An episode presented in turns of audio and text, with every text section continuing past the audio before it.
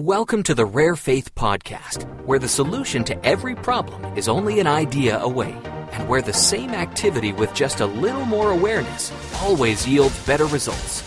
Award winning best selling author Leslie Householder brings some of her best information to this inspiring series of life changing episodes that you won't want to miss. Show notes for this episode can be found at ararekindoffaith.com.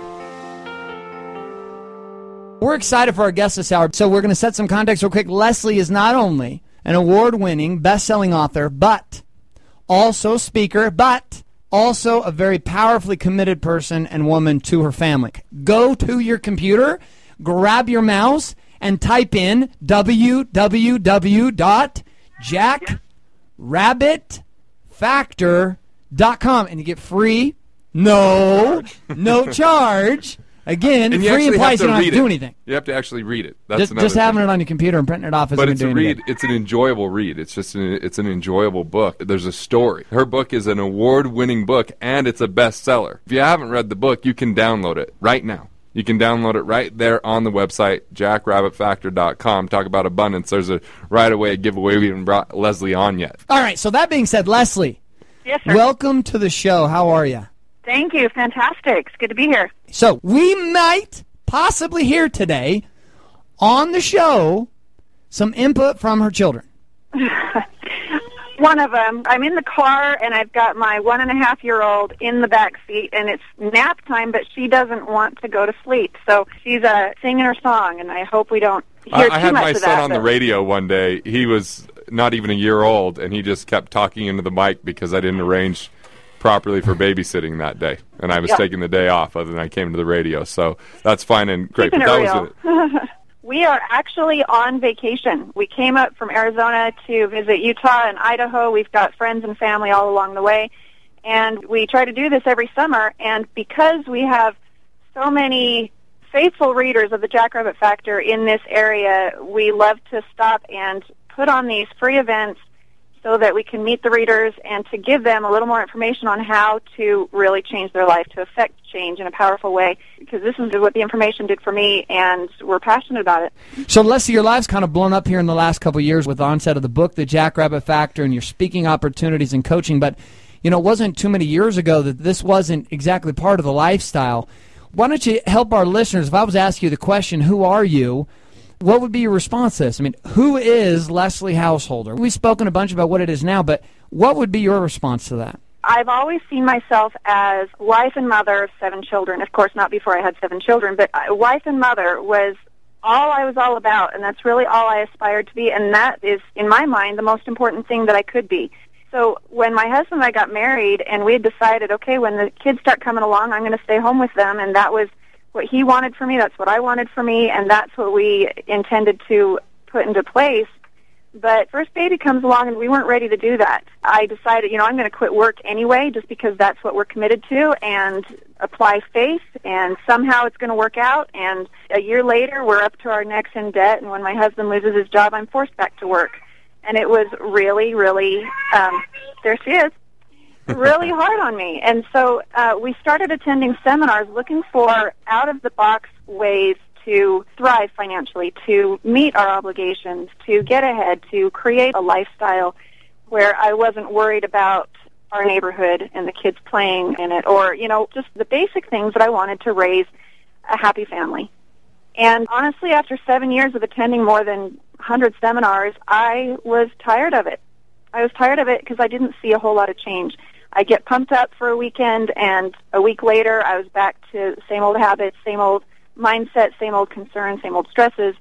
And we were seminar junkies, keeping the industry in business. So, We call this kind of the difference between being motivated and inspired. yeah. right? Yeah. And so you had an experience like many of us do, Garrett and I both, and, and many others who who really go the rounds of getting super super pumped up. All in the conversation about money and being able to make money and be positive and, and be rich and be wealthy, etc. And yet that always seemed to fizzle come Monday. So your your situation arose out of some discontent. You know, there was Oh, absolutely. and this is what brought it about. And really, was if what I'm hearing correctly is that it was a situation of not being able to stay committed to what your true desires, your heart were, which to be home with your kids and be able to raise them under the standard that you were wanting. And this was where the discontent took place. So you go on this journey of seven years of attending these seminars. What did you learn about going to events? Was there anything positive that came out of those for you, and what would you maybe do different? every one of them was absolutely positive. In essence, it kept me alive all those years. It kept me going. It kept me hoping. And so I'm not knocking them at all. In fact, every one of them gave me a piece to the puzzle that, in truth, when I ended up putting the Jackrabbit Factor together, the journey that Richard goes on in that story, he actually learns in the story all the lessons that I had to learn and my husband had to learn during those years of all those seminars. And so we went back through our notes and, you know, you write down what is resonating with you at the time. So those are the notes you take at a seminar. And so we went back through our old notes and just made sure that everything we had to learn over those seven years was included in what Richard learns on his journey. So you can either buy the book or go to a hundred seminars. Your Yeah. your ways of learning, and Uh, you no, you've that was- compiled it there. So that's great. That was the whole point was to save people seven years and get it from their head into their heart in three hours or less, you know? I love that phrase you just used. If you could have seen us in studio, Leslie, we were we were doing a bunch of fist punches in the air and we were dancing around and Angel almost did a somersault. You said get it out of your head and get it into your heart. Yeah. Wait, expand on that for me real quick. What does this mean to you? What's the purpose of a comment like that and what's the meaning behind it for you? Well, the one thing that most people don't realize is that the part of their mind that sets a goal is not the same part of the mind that handles the achievement of it. And so what most of us do is we get in our head how we're supposed to think, how we're supposed to act, what we're supposed to say, what we're supposed to do, and yet the other part of our mind is what's going to control our results.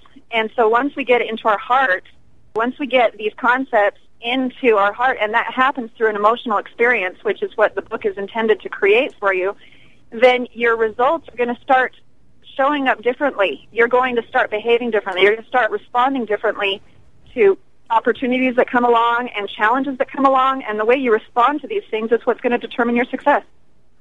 So in the book itself, it's really complicated and really, really detailed. So you got to be a rocket scientist to read it, right?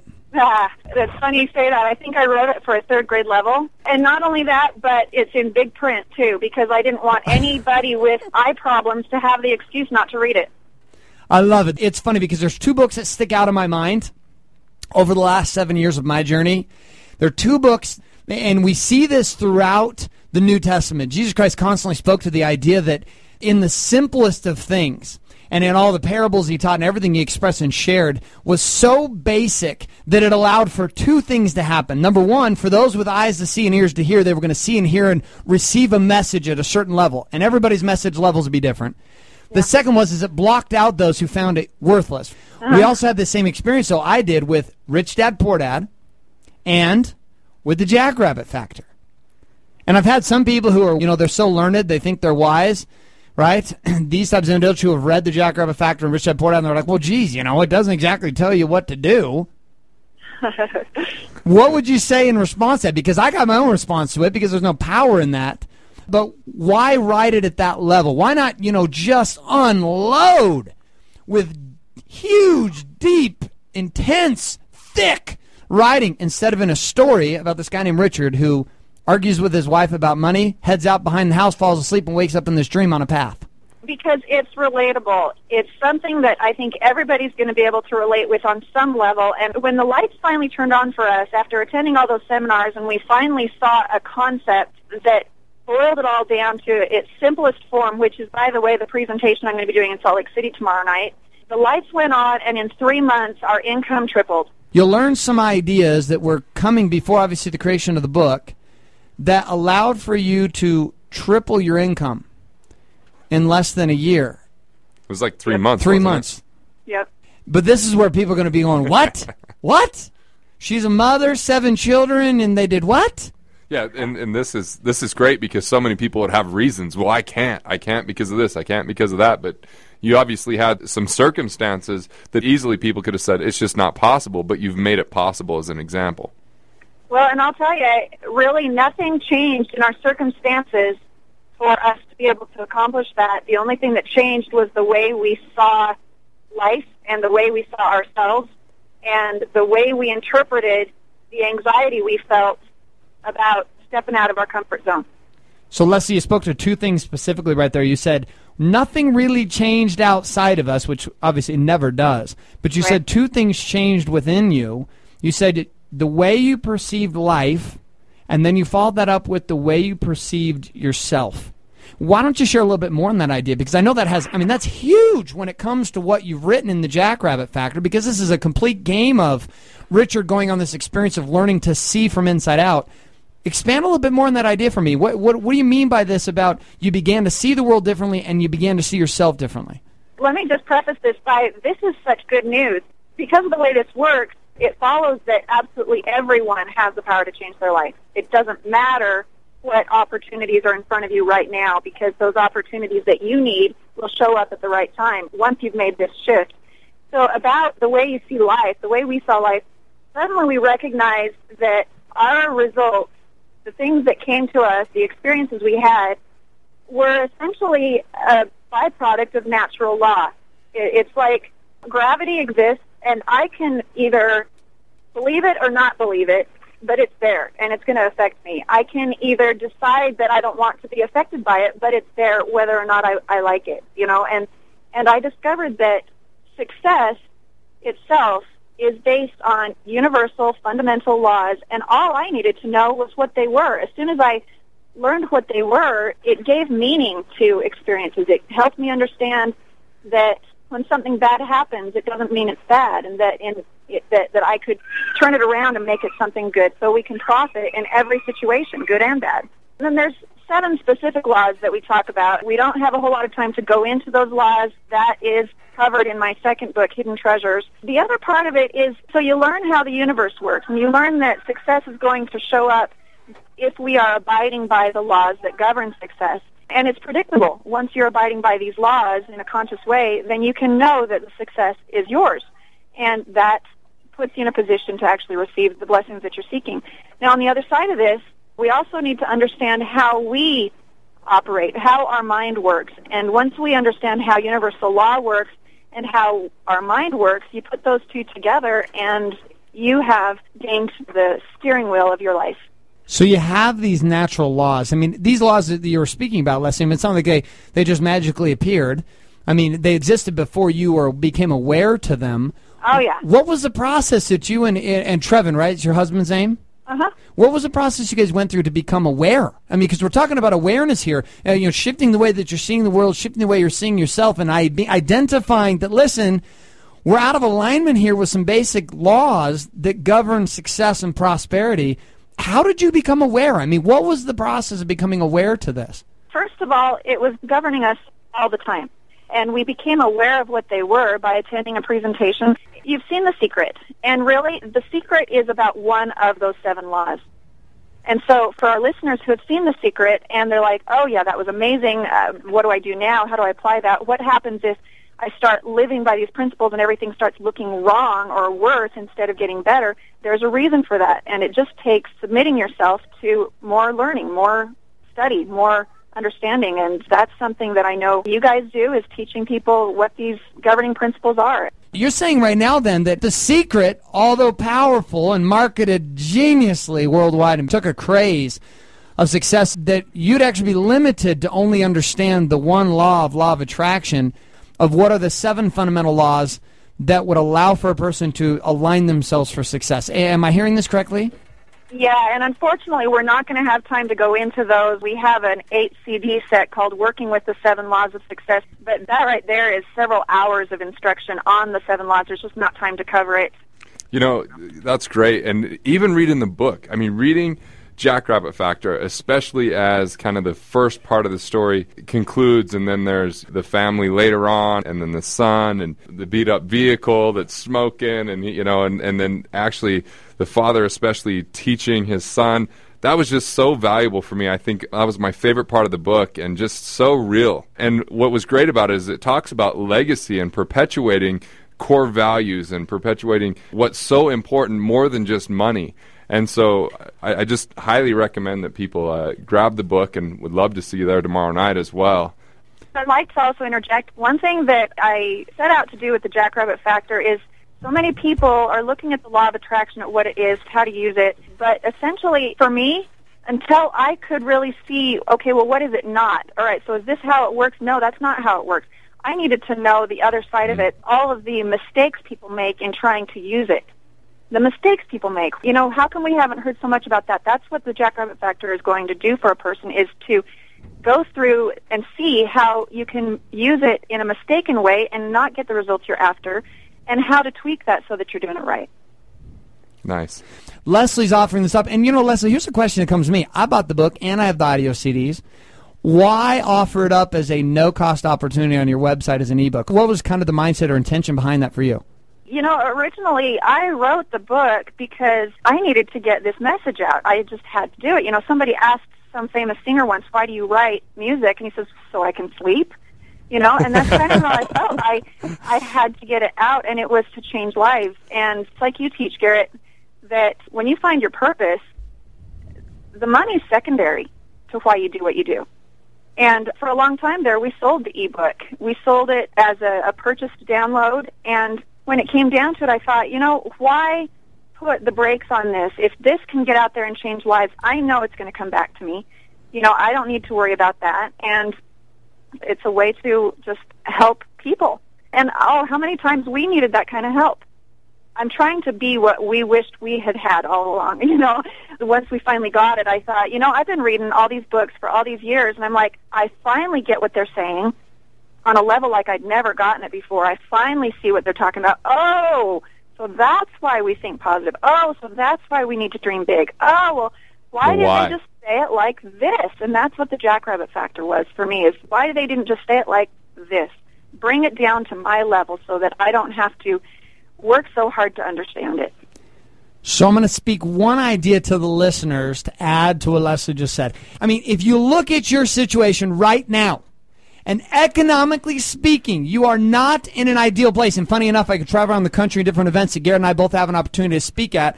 And we ask the question, are you happy with your current finances? Inevitably, the large, vast majority is no. Are you happy with the experiences in your life in every area? No. Okay, so where's your commitment level? I'm going to share an idea that I've shared quite a few times. Either you're committed or you're not committed. And here's what I mean by this. If your current situation must improve, if it's something that has to change, then my question for you is what percent commitment do you give to that change? Are you 60% committed? Are you 30% committed? I had a friend yesterday said, How committed are you to that change in your life? And he said, Ah, probably like 50% committed. And what I came to find out is this, and this again is to the listeners. You're either committed or you're not. Imagine me traveling to LA next week, calling my wife and saying, Hey, babe, you know what? These have been a great seven years. Kids are awesome. Family's great. And I put a lot of thought into it on my flight. And I've decided I'm at least 75% committed to you as my wife and to our marriage. Well, that's the interesting thing is if someone is unconscious to or they're just unaware that they're doing something wrong or limited or destructive, it's a completely different experience once it's been pointed out to them or the light has shined on it. Now, if they choose the same course, it's not just being deceived, they become part of the deception. So I guess Right. that might be one of the costs. But what you have to ask is are you living the ideal life? Are you living this life that you love? If you are, great, bring your energy. If Yeah. not, come and find out because there's natural laws. It's it's not chance.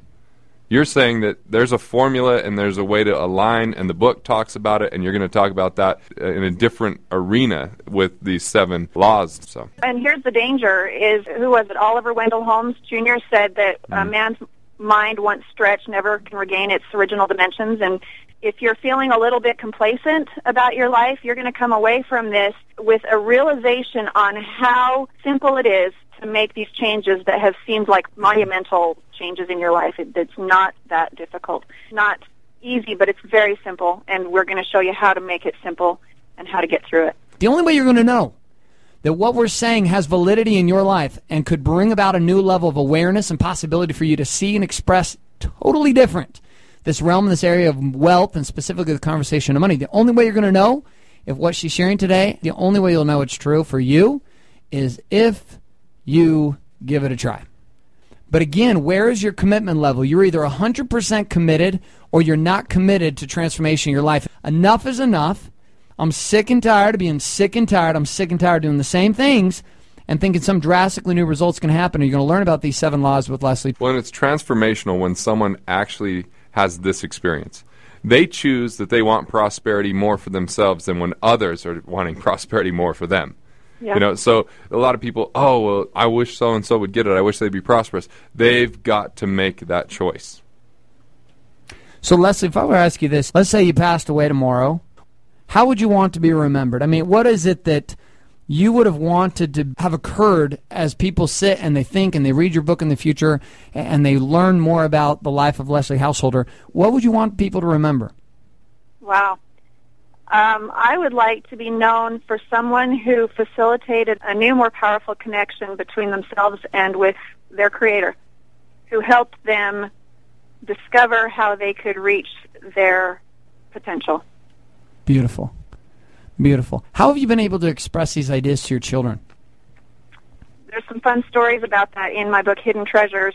And each child is different and ready at different times to utilize these principles in their own life. But I had an eight year old who had his heart set on a few of those very pricey Lego sets, the custom specialized kind. And at the time, this was many years ago, we were not in a position to supply that for him, and nor could I justify the expense at the time. So I taught him how to set the goal to obtain this for himself. And he went through this process with childlike faith that sometimes we as adults need to go back to and try to remember how to do that. And long story short, I'm going to save it for the book, but he woke up on Christmas morning with four boxes full of Legos, probably about $2,000 worth of Legos on Christmas morning that we didn't have to purchase. Wow. A good story. What impact have you seen, Leslie, on you and, and Trevin in your marriage coming into alignment with these natural laws? What has been the impact upon you as a couple? It's helped us create some common goals that without the hesitation of, well, I don't know if we can or I don't know if that's possible, we've been able to approach our family goals with, there's a way, we're going to find it, with an expectation. And uh, that's huge for a couple to have common goals. It kind of smooths out the bumps that come along. You can go back to the common goals with an assurance that there is a way and that you both know that. And that's one reason why in the Jackrabbit Factor I take a couple and you see their conflicts between themselves and between each other and how each one of them, Richard and Felicity, both had to discover these principles individually before they were able to come together at the end. And that's part of my message is that you can't depend on anyone else to create your life the way you want it to be. You have to take ownership. Beautiful. Well, Leslie, you know, it has been an absolute honor to have you on the show today. And uh, we look forward to sit at your feet and learn the principles that you've come to identify and really to be part of the revolution that you've created across this country. Leslie, thank you so much for being on the show today. Uh, travel safe, and we look forward to seeing you tomorrow. Thank you. It's been an honor. God bless. This concludes today's episode of the Rare Faith Podcast. You've been listening to Leslie Householder, author of The Jackrabbit Factor, Portal to Genius, and Hidden Treasures Heaven's Astonishing Help with Your Money Matters.